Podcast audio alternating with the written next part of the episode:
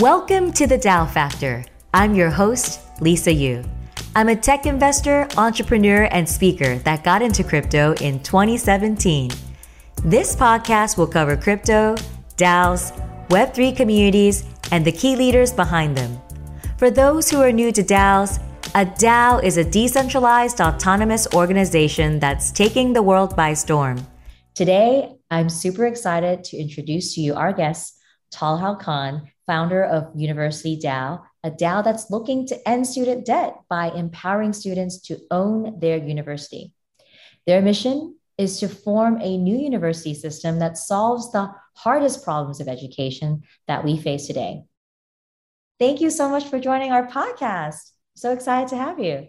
Absolutely, Lisa. Thank you so much for having me. This is my first podcast, so you all will have a delight, and um, hopefully I don't mess it up in any way. Awesome. This is your first podcast ever. Yeah, yeah, yeah, yeah. It's exciting. That's great. Well, I always start off these conversations with, what motivates you to wake up every day? For me, it's I want to change the world. I know it's boring and basic, but um, for me, I want to change the world. Um, I don't know. I grew up um, in a, in kind of a low poverty kind of area. Um, so, you know, for me, it was always uh, get rich or go broke or die trying or something along the line. It sounds like a rap lyric. Hey, I mean, you know, um, but yeah, um, kind, kind of my what, what what keeps me up and wakes me up in the day is having the opportunity to change the world. Um, whether that's, you know, through tech and pushing the frontier of tech, or um, through things like government or politics or um, education or anything that really has a big impact on the world. You know, I I try to keep it broad, but of course I always have my interests in, specifically right now, it's education with UniversityDAO. Mm-hmm. So tell us more about UniversityDAO, like what inspired you to start this? Yeah, um, so UniversityDAO is the world's first decentralized autonomous university. We're essentially creating the first tokenized university in the interest of ending student debt. So, um, you know, uh, we're making a university full-scale accredited. Um, students apply. If they get admitted, they pay tuition, and in exchange, they get access to their degree program, as well as their tuition's worth of university coins. When they graduate, if we can create a marketplace for liquidity, students can sell their token on the market and go to school debt-free. The goal is to end student debt by essentially making universities investable assets for the first time ever through tokenomics, and of course, opening up university systems in some ways to the public. Uh, I have a friend of mine, um, he used to be a software engineer at Facebook, named Julian Alvarez. He was exploring crypto, and he learned he came across Axie Infinity uh, mm. and Play to Earn. And uh, I mean, he's he he went through the whole spiel of Axie Infinity. Have you done? Have you gone through Axie Infinity before in another podcast, Lisa? If not, I'll. Uh, no, I haven't. Oh God. Okay. Uh, quick thing: you play the game, you make money, you can get scholars to go and play for you and pay them, and they'll give you return too. So he was like making money oh. playing. Yeah, he was he was making money playing Axie Infinity, but he was like hiring teams to play. Play for him, so that he was managing players. Yes, yes, yes. Interesting. He was sponsoring players, and yeah. and he probably gave you the inspiration of, hey, you can apply that to education. Why not get paid to learn rather than yeah, yeah. Get paying a lot of money to universities? Exactly. So he came up with the idea of Learn to Earn. He actually used to work at LinkedIn Learning, and he went off and started creating his own company. Uh, right now, it's called Mindflow. Um, They launched a couple weeks ago, so, you know, quick shout out. But um, when he first introduced me to Learn to Earn, you know, I kind of sat on the idea. A lot of other things kind of inched me closer and closer to crypto and web three. And um, I don't know what it was. Uh, I really did have a lightning idea moment. I was on my way home to Houston um, for winter, like New Year's. And shout out to H-Town, my hometown too. H-Town, you know what's happening. Um, But yeah, so um, I had just got done with Constitution DAO. Um, I was an early investor. I got in at like three hundred. Were. Yeah. Okay, they're next on my list to interview on this podcast. Yeah, yeah, yeah, yeah. Um, so Uh, I got in early for them, around three hundred K, went through the crazy cycle of whatever the heck that was. Um, but, you know, wow. it showed me, it showed me what a DAO could be. Um, yes. I was just thinking in the car, like, hmm, what kind of, like, like combining learn to earn and DAOs, because I was like on a call with him or something. And I, I, like, like I said, it's a little corny, but I just had like kind of a lightning moment yeah. um, where I realized you could create a university system, or, you know, university DAO is straightforward as it sounds, um, that flips the model on its head from pay to play to learn to earn. And yes. God, at the time it was like a lot of other like lightning things kicked in my head too. Like, you know, the regulatory landscape of a lot of crypto is, I'll use the word underdeveloped. Um, yes. As and and as it's result, like an emerging market, right? And and as a result, you know, both sides of that exist. The your your unfortunate crypto scammers, but then also the avenue where law itself is being redefined. Yes. And from my perspective, you know, creating an educational system that flipped its head on itself, changing the law in the interest of, right, a tokenized university, which, mm. you know, tokens in itself have its own nuance within the regulatory space. Sure. Um, all these things came to my head, and I figured, let's make a university system. And, and being in venture capital, right, like I understand that the majority of startups and venture capital firms come from university endowments, to be largely yes. transparent. I mean, M I T does a lot of V C investments, and they've done very well. Yeah, yeah, yeah. Quick fact. I mean, Harvard's returns for P E were seventy-seven percent on the year. Wow. That was the highest in, in their Not Harvard. um, I, but it's straightforward because, you know, universities are ecosystem plays for the entire industry of yes. private market. It starts with education, right? You educate our people, you fund the ideas, you know, post research, exactly. they become, you know, commercialized. And when you have access to the entire chain, that's very empowering. And when the educated people aren't swimming in debt, imagine how much more they can do without the burden on their shoulders. So, you know, um, magic moment. I went to work. I wrote my two-page memo, mm-hmm. um, just throwing out ideas. I can see the smile on your face as you're talking about, you know, writing your memo and the light bulb moment. Lisa, I could talk about it for hours because the story is so, like, I really do think you could write a movie on it. it like if I if I were to like really go nitty gritty into all of it, you'd laugh and there'd be a lot of really really well, of it. I have so I have some documentary friends uh, in L A. I'm sure we can put put something together. You know, fixing the education system could be a Netflix series. Uh, hey, I mean, that'd be fun. But no, um, I'll I'll try to go past the nitty gritty of it all.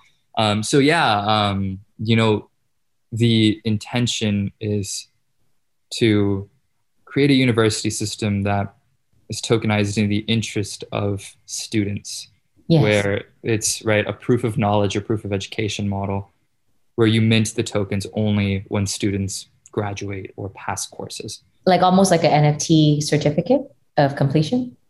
We can make N F T completion certificates, but you know, that's more like a, a token of reward for for finishing. Yes. And and wow. the way I'm structuring it is it is a token directly correlated to the success of the university, not just the student. Mm. Oh, so each university can have its own token. Yes. Yes. So we wrote this in the white paper. Um, the, the intention, because we don't end student debt unless, you know, all the university systems try to, as well as adopt a token model in the interest of doing so. Right. Well, it it, and, it it shifts the interest from the university treasury to like the student community treasury. It's decentralized. And, and you know, there's so many lightning points even just in that statement. Um, but and and I'll, I'll be I'll be frank, we're still figuring out all the decentralization on our end because there's so many ways to decentralize a university. But um, yeah. immediately speaking, we have this in our white paper. What makes sense for us is, you know, the funds that students give to universities for their tuition, they should be able to control where it's spent, right? Um, so being able to guide where your tuition goes, um, voting on proposals that come for the future of the university and this cohort, right? Yeah. Um, and potentially even writing proposals for their university should go and spend the money um, yeah. because it's their money. They, they should have that kind of power and right, ownership right. and insight, at least transparency into right. why our money goes into these places. Otherwise, why am I spending this money? And right. it's a lot of money that students and parents are spending on tuition, but yet they have very little power of where it goes. So yeah, and and you know, uh, contrary to what many people, or at least maybe just not well understood, is that, you know, the quality of your education is directly proportional to how much money you have to teach, but. Mm-hmm. At the same time, if I have a bunch of debt on standby, then not only does that limit my potential as soon as I graduate, which I'm an alumni at that point, mm-hmm. but that doesn't mean that I'm, I don't still use the university's brand and alumni network and learn from them. Yeah. Um, but even during, right, courses and, and student development, you always have that in the back of your head. Every decision you make in terms of your educational path is based right, on. Exactly. And from our perspective, we see it as an opportunity to provide a superior education. And I'll say it here. I, I think it's one of our advantages as to why we're better than some of the top universities. If you can go to school essentially free, if not make more money because the token's value goes up. Yeah. Imagine making, earning money after you grad, like every year, walking away with an upside. Mm-hmm. And then and, and then having a job to step into. It opens gates to what the, the, the structures and roadmap of a student's growth. Definitely. Uh, at least from my perspective, I, th- I think it, it it it's one of the advantages as to why we're a better university than some of the other universities, you know. Um, of course. Of course, there, there, there's so many ways to judge a university, though. There's so many metrics. Well, I'm curious, what's your education background? You mentioned growing up below the poverty line. How was that, you know, navigating the education system, public education system? How did you kind of rise above that? And, you know, you're you're probably one of the youngest people I know in B C. So t- tell me your journey of education and how you got to where you are today. My... My specific education path is kind of straightforward. Born in Alief, Houston, so very low poverty line. Mm-hmm. Um, we moved to Katy when I was young, um, but of course, you know, Alief bled into my sisters who are older than me and the rest of my family. Not having the resources to go learn what even is worth learning. Um, was kind of the things that I faced, right? Like we barely even had computers in, in our house. Right. Um, because we were kind of broke, I hate to say it. From my perspective, I got a little bit lucky. My oldest sister was a, a really smart person and uh, she she kind of set the pace for us um, yeah. from you know elementary to high school to college. I was kind of good at school. I was okay at it. I took a relatively traditional path. My sister was the only reason why I honestly went to school because I wouldn't have known how to pay for school otherwise. Oh. Uh, I ended up getting loans from the federal government in order to go and go to school, right? Right. And I went to U T San Antonio.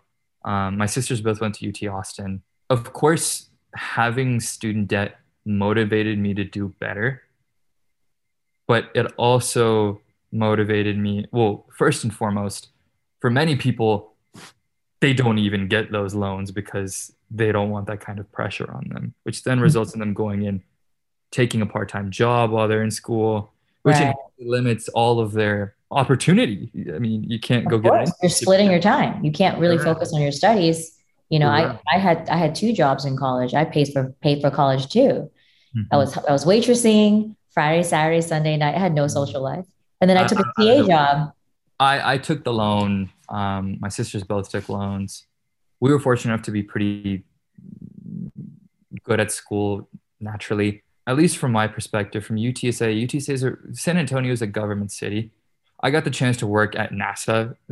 So I, I was on the frontier. That was fun. Um, I was at the frontier of tech. And at the time, you know, man, I'll, I'll never forget this story. Um, right. I was working at NASA. I was doing my thing.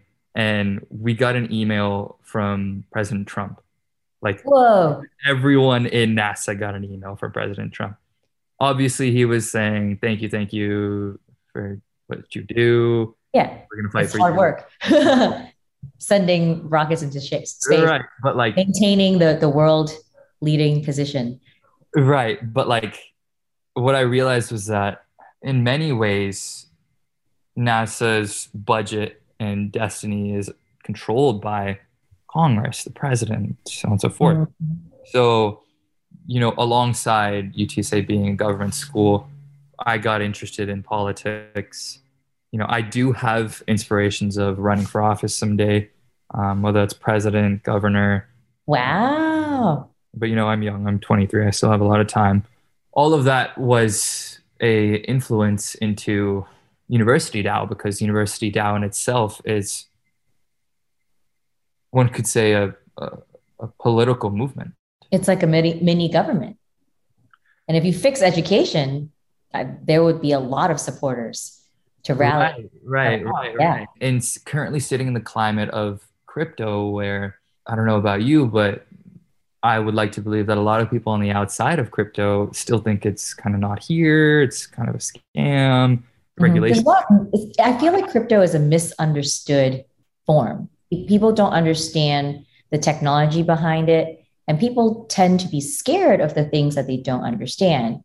And so that's where education comes in. You're you're not going to be afraid of something if you're educated, right? There, even if you look at history, right? People were afraid to travel when they thought the earth was flat and they think that we would fall off the cliff. But once you're educated and you understand history and geography, then then exploration becomes a lot more exciting and safe, and and and people will say yes to that. And so I feel like this is the next frontier of the internet. And you know, we've had many conversations about this, and you've chosen to tackle the education problem because you've seen it firsthand. Yeah, if we can solve a political problem, a traditional political problem in, in America, at least, the whole crypto market gets a better rep. Right. We we have a, a real use case that can solve political problems that will bring the attention of the legislators. It'll it'll it'll get them in our favor. There's so many other markets in crypto that are obviously already doing that, that come with their own nuance and, you know, regulatory view. But if you're solving a political problem, then they'll be forced to listen. Yeah. We want to work with legislators to build UniversityDAO and make a framework that can be scaled to other universities. Um, we want Stanford to make Stanford coin. We yeah. want Austin Harvard to- coin, Stanford coin, M I T coin. Yes.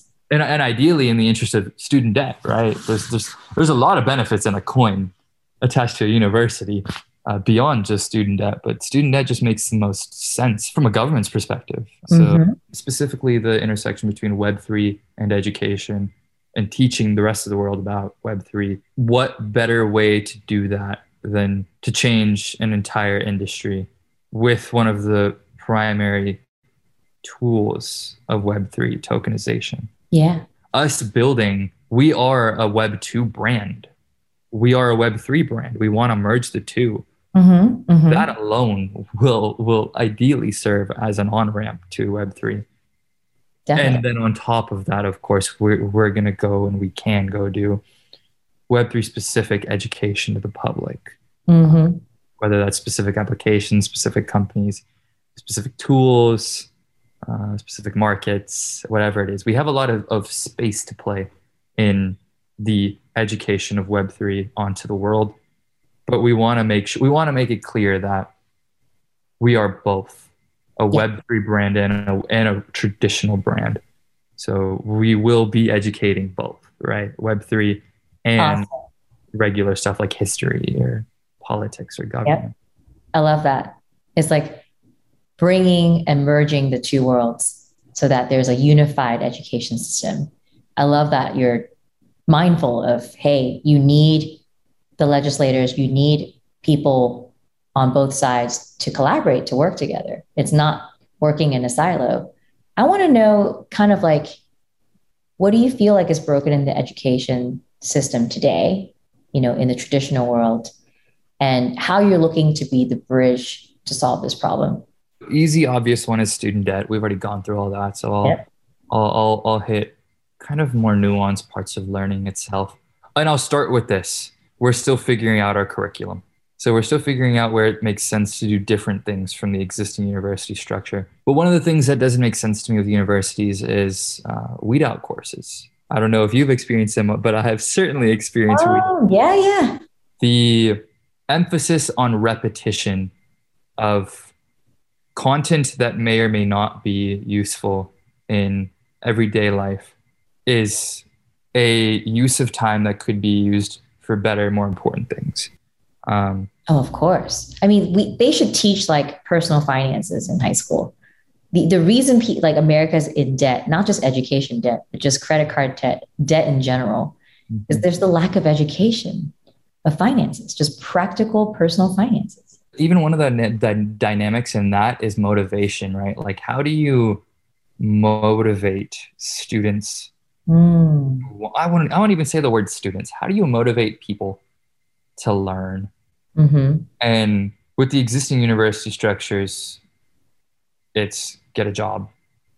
Right. Repetition, take a test, standardized test, get a job, yeah. become a worker bee. Right. Right. And so, and, and for a lot of universities, e- even if there is a repetition and you call them weed out courses, one of the dynamics is the teacher to student ratio, where obviously speaking, if you have seventy students for one teacher, that teacher cannot get to everyone. So since we're building a university from the ground up, you know, we can control that in many ways. If finances are not an issue, both from the student perspective and from the university perspective, since we're starting from the ground up, mm-hmm. we really have an opportunity to provide an optimized, high quality education as opposed to quantity, where right. in, in many university systems, the only reason why they have so many students is because they need the money. They make more money. It's one teacher, there's three hundred students. If they add one hundred more students, they make one hundred headcounts more. One could say that that is a feature, not a bug in the grand scheme of education from a government's perspective, because mm. you need you need to go and educate as much as you can, as many people. Mm-hmm. But our philosophy is that that does not have to come as a trade-off. Um, or at least we, we, sit in, we sit in an opportunity where we can have both. You want to propose a better alternative. You're not saying scratch and close down all the existing systems that exist. You're like, hey, there's this tokenized economy where people can vote with what they do with the tuition money. They can choose their own curriculum and courses. They can have smaller class sizes. Um, People can also fund your education, not just the government, but private parties can also fund you. We've seen little glimpses of that in some private institutions, but mm-hmm. doing that on the education scale can actually put more people in school. It'll help more people stay in school. A lot of people drop out because they just can't afford it. That's just the truth. Yeah, yeah. And, and it's, you know, there's two points on that, right? We, ex- we actually explored a model where you you would get your coin as soon as you pay tuition every semester, which lets people essentially try college if they want to oh. and, and sell their coin regardless. But one could say that that's not university friendly, where you might have a lot of dropouts at, because of that. And at least for the time being, you know, we came to the decision that you have to graduate fully to get all your coins, but we want to work towards a model where you can, right, students can try college if they want to. A lot more low risk because you're not paying a bunch of tuition up front.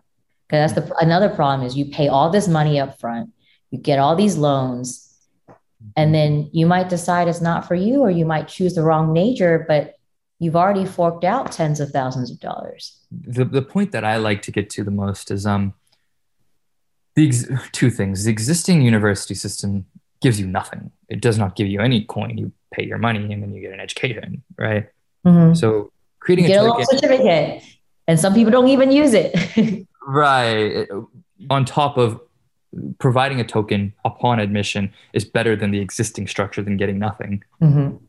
The existing political climate around education and student debt is for the government to just go forgive a bunch of money.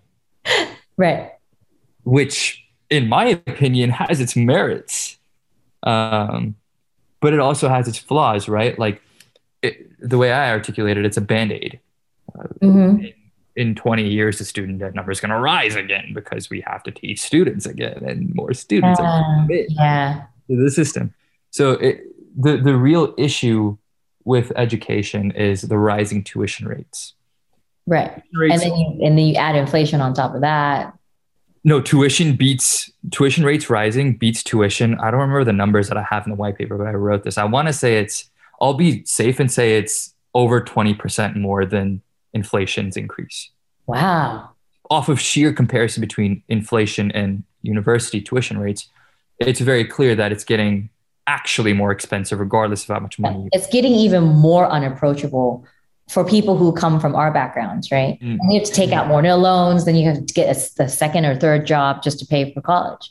With the existing political climate, everyone's asking the government to bail them out, but our perspective is, you know, ed- educational institutions should be doing more to end student debt. They're the ones who yeah. cause it.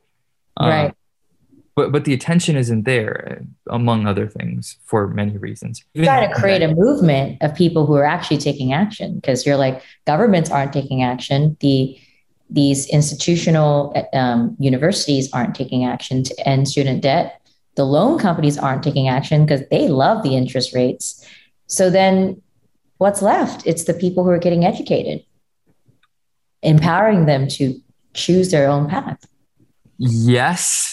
And no, um, the way that we see solving student debt, both parties would love the idea because, I mean, it's it's capitalism at its greatest, to be completely fair. But student debt right now is a very concentrated problem. It, it's concentrated in the students and the government. That's the only people who are trying to solve it. Sure. We see a land where the government, the educational institutions, and the financial markets are all incentivized together to solve the issue in the first place. And, you know, that ideally is done through tokenomics and being able to invest in an asset. And I, we wrote this in the paper, in the white paper, in an asset that is both speculatively and yes. utility-based to attach that's attached to the university. So you would be, you know, a student would be buying a token that's speculatively correlated to the university that also comes with its utility of you get access to these courses, you get to vote on governance, mm. you get to see the proposals of interest that the university is doing, have yes. more transparency. It, it is a token-gated community at its finest. Um, but then when, you know, someone on the public market is buying the token from the student, not only is that a distribution of student debt across, right, obviously the educational institution that's going to give scholarships to the student, the government, but also the financial markets for people who want ownership and access to the university. So one could see a world where if UniversityDAO makes fifty percent return on the endowment that we have, mm-hmm. our worth, our value is going to be much more on a speculative level. Attach that to a staking system where if you buy the token on the market, you can stake and earn return. there's real utility there, and there's financial gain for people to go and liquidate students. Um, right. Or students might even hold the coin if they want to, right? You might make money off the coin. Yes. Uh, we see it as a distribution of student debt from fifty thousand to one student to, at least in the case of Stanford or a traditional university, we give you twenty-five hundred of that in scholarship, right? Mm-hmm. Maybe we take back your coin, maybe we don't, either or. But, you know, that could be seen as a deflationary mechanism for the university, giving scholarship, so we don't keep making coin. Mm-hmm. But on top of that, allowing the public to have access to the university as well as returns by basically distributing that student debt that the university yeah. took in the first place from students. I articulate it as take in the traditional concept of right, social medias and their companies take a lot of take from creators. Mm-hmm. Universities do the same thing with students yeah. at a massive scale. It's a long road for us, but we see avenues where that can work and the distribution can come from other utility we offer to people on the public market, like giving them access to lecture content or events if they hold the coin without having to go through the admission system. It's like making it an investable asset. Yeah, an, an investable asset. It's ideally a token gated community, teaching the world, boosting the economy. Yes. I see, you know, avenues where there's large market universities, small market universities, medium market universities that entities like hedge funds, pensions could invest in. And at the same time, right, you are liquidating students, you get access to the university if you need it. Yeah. And um, ideally return.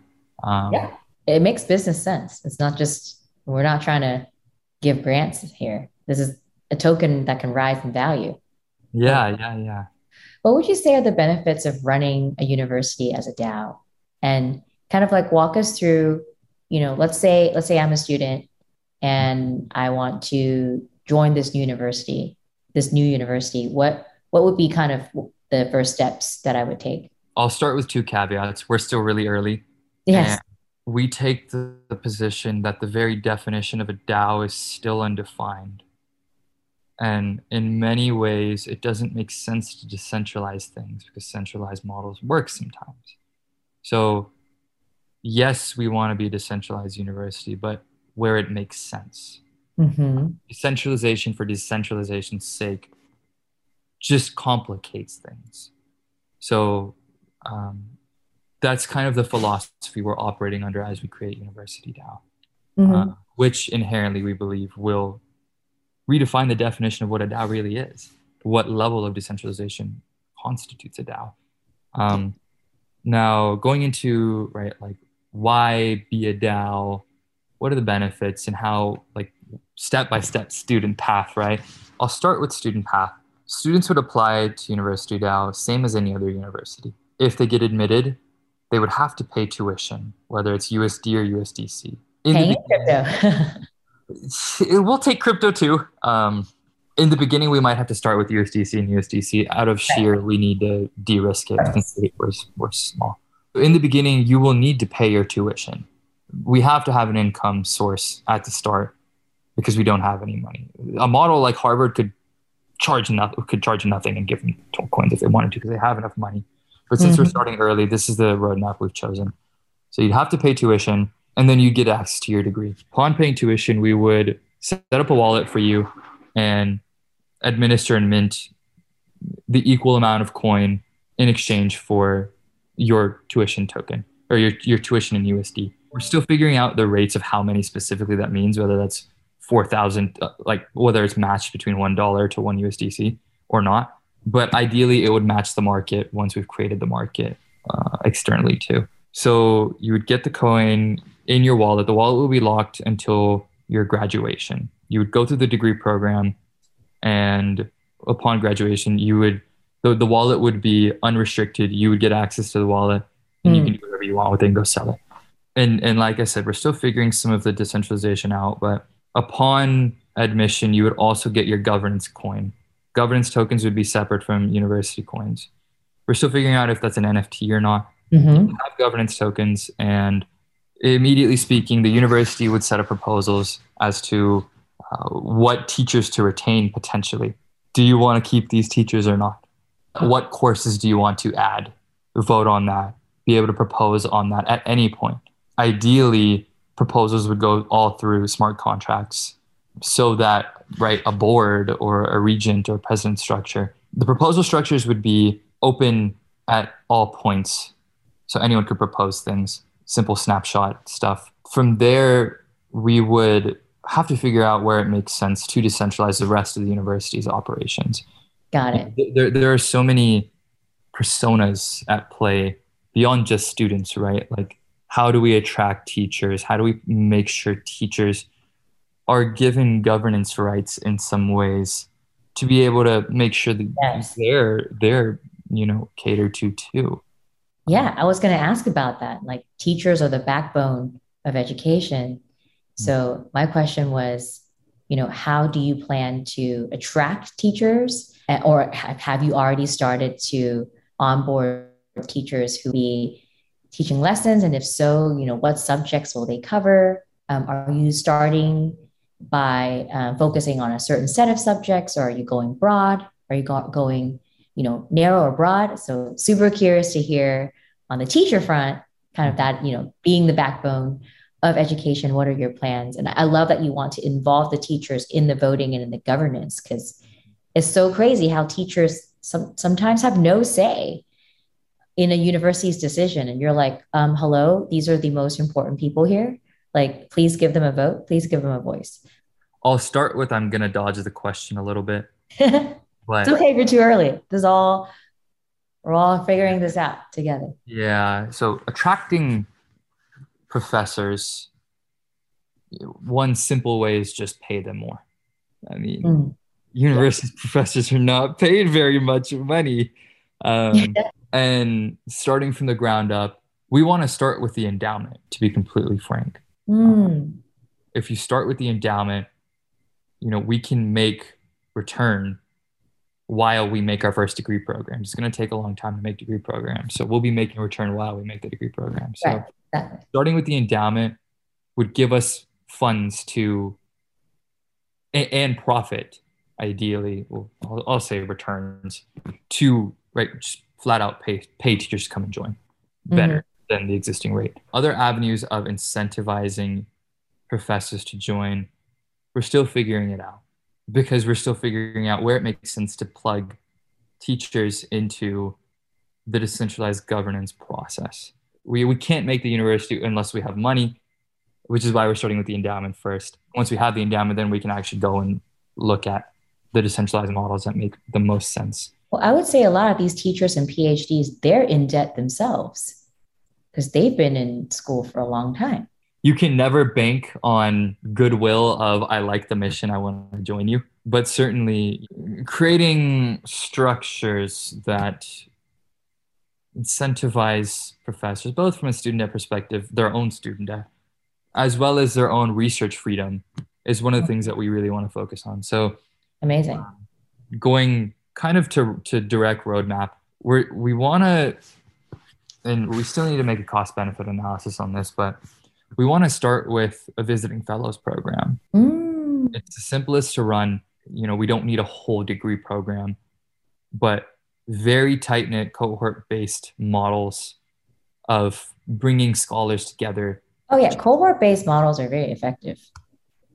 Uh, bringing them together to change the world is, it, and do research, obviously, whatever, whatever it is we bring them into, whether that's, uh, you know, commercialization of research that they're doing or just scholarly research and writing papers, right?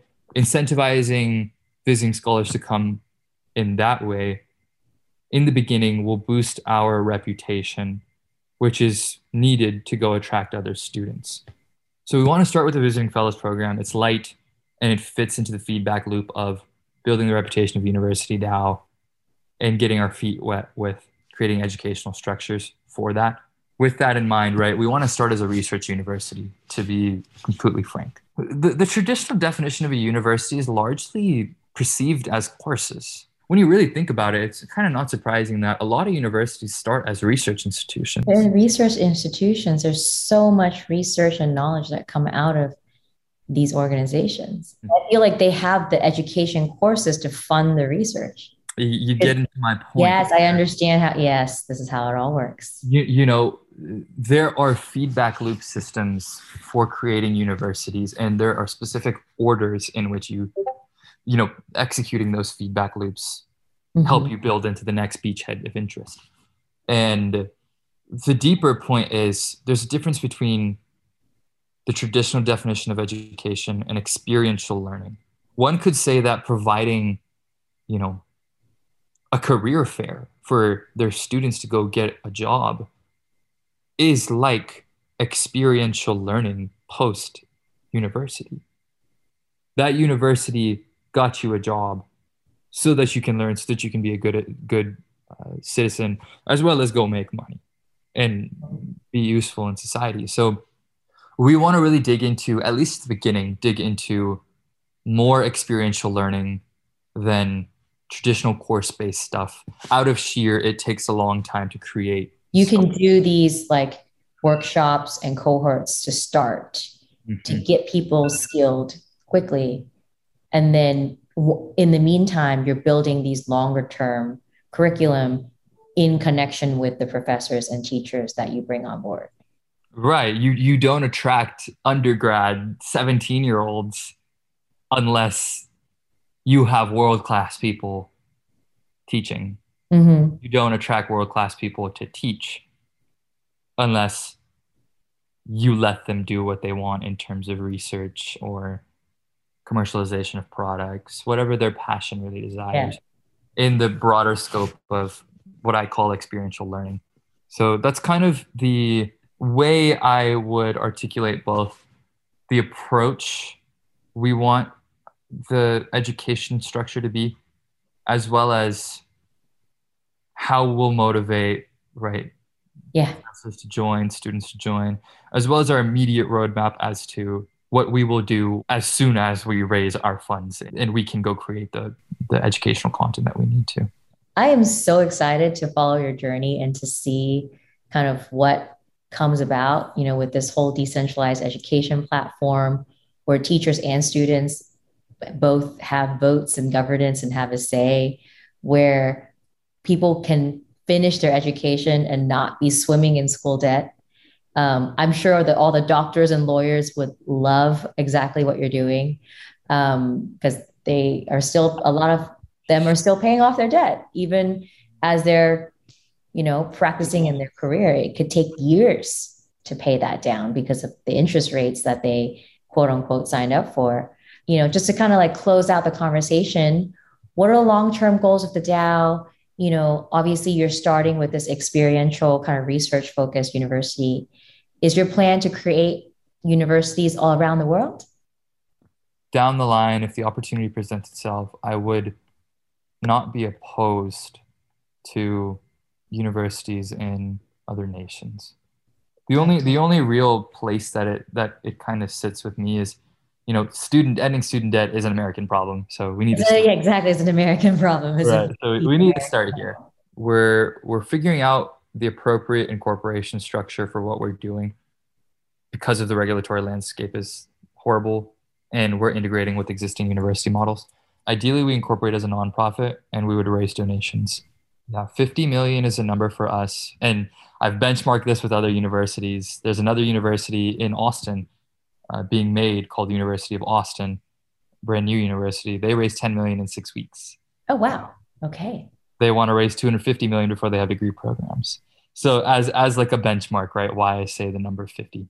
Uh, um, okay. We want to raise fifty. We would invest about, we, we would incorporate the UniversityDAO management company and make the endowment and invest about eighty percent of fifty million dollars, right? Returns from their investments would go back to degree program creation.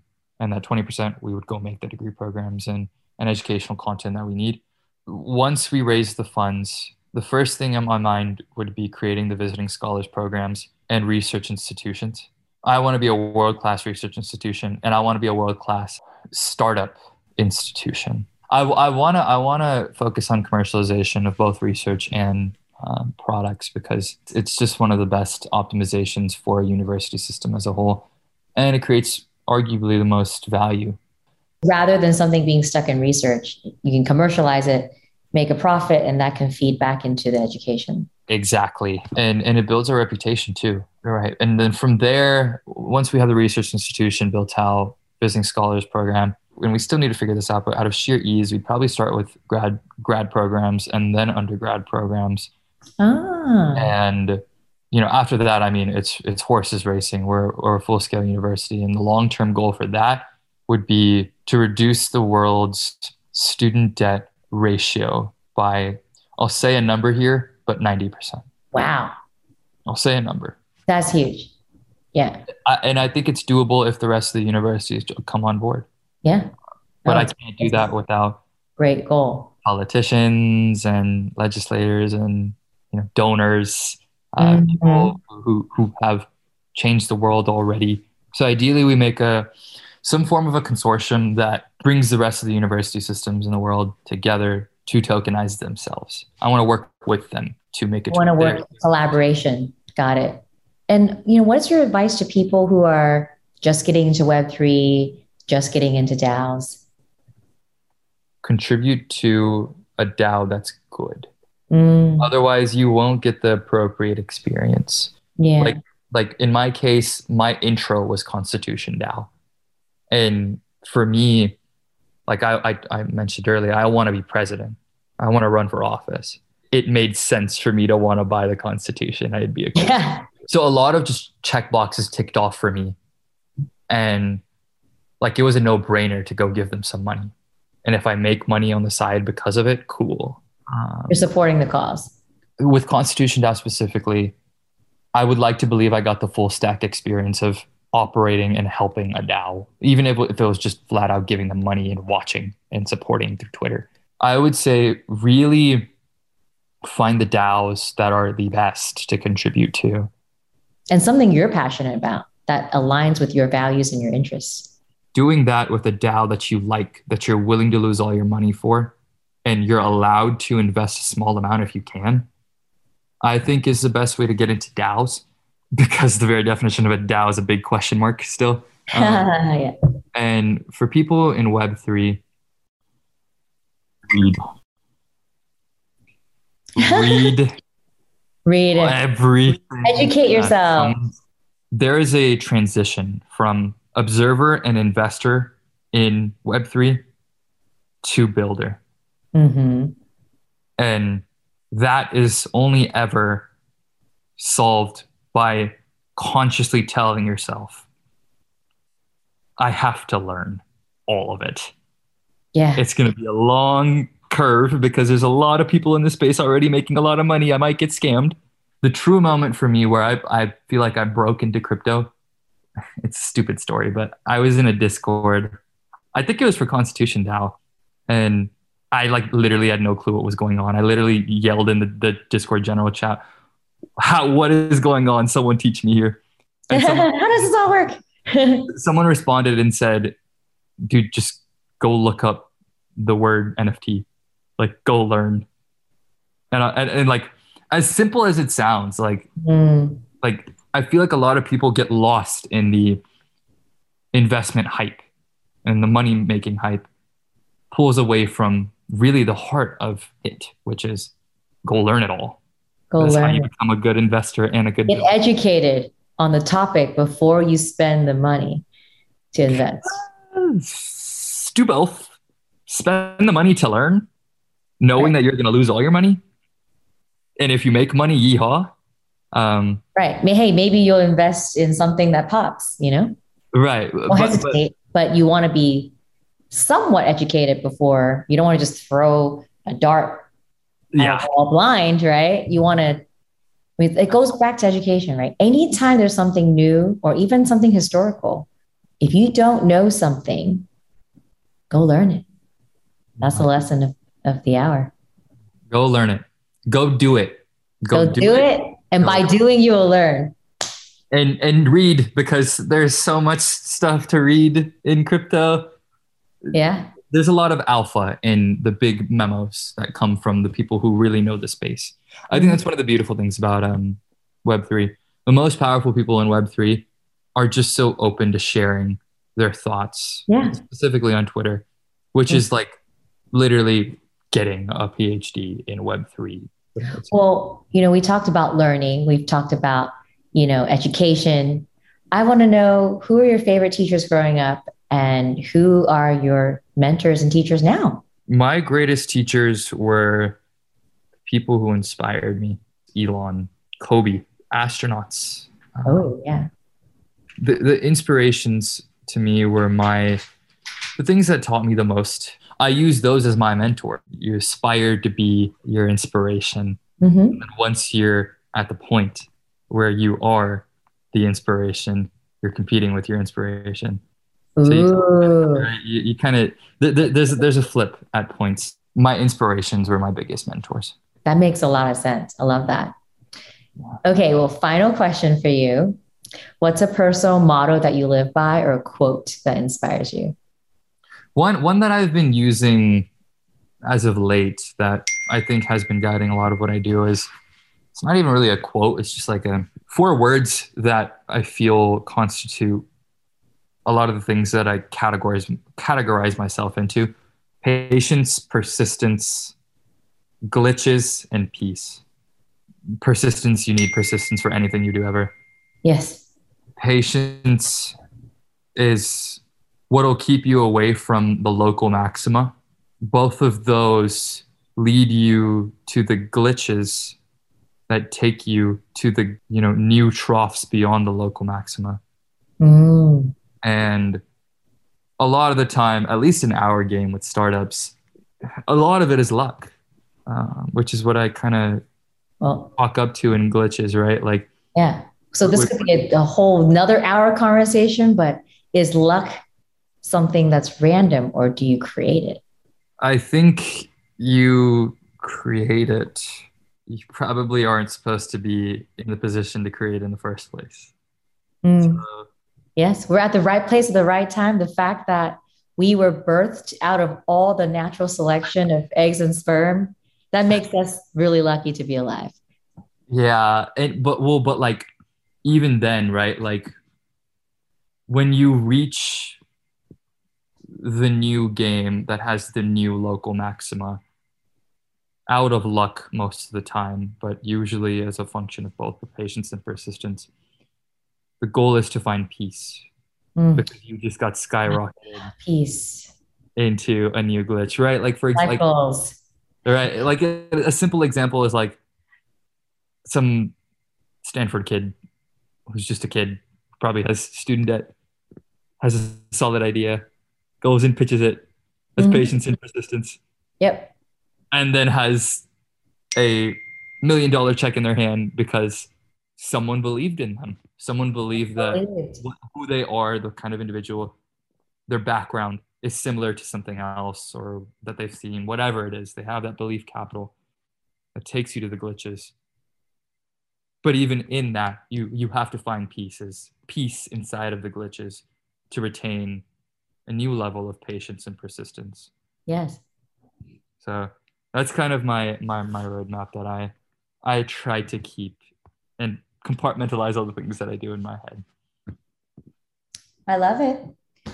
Well, thank you so much for joining our podcast and for sharing your experience with us, your DAO. So excited that we have great people trying to fix education because it's universally known to be broken. So Um, I always love having conversations with brilliant minds who are changing the world. And I think you're clearly an example of that. Um, thanks for spending time to share about your DAO. And where can people find UniversityDAO? Just let us know where to go. All I can say is thank you so much for having me. Um, it's been a wonderful conversation. I hope our conversation can bleed into the hearts of many people beyond just me and you. For UniversityDAO, um, check us out on Twitter, um, UniversityDAO with no spaces. Um, we're the first one. Uh, the website is university dao dot x y z. If there's something that I would tell you to do immediately, go read the white paper. It has everything. It has our whole roadmap. It has the political context, uh, it is really my brainchild. We have a Great. Discord. It's on the Twitter as well. From there, I would say feel free to reach out if you feel like there are avenues where you can support either us or we can support you.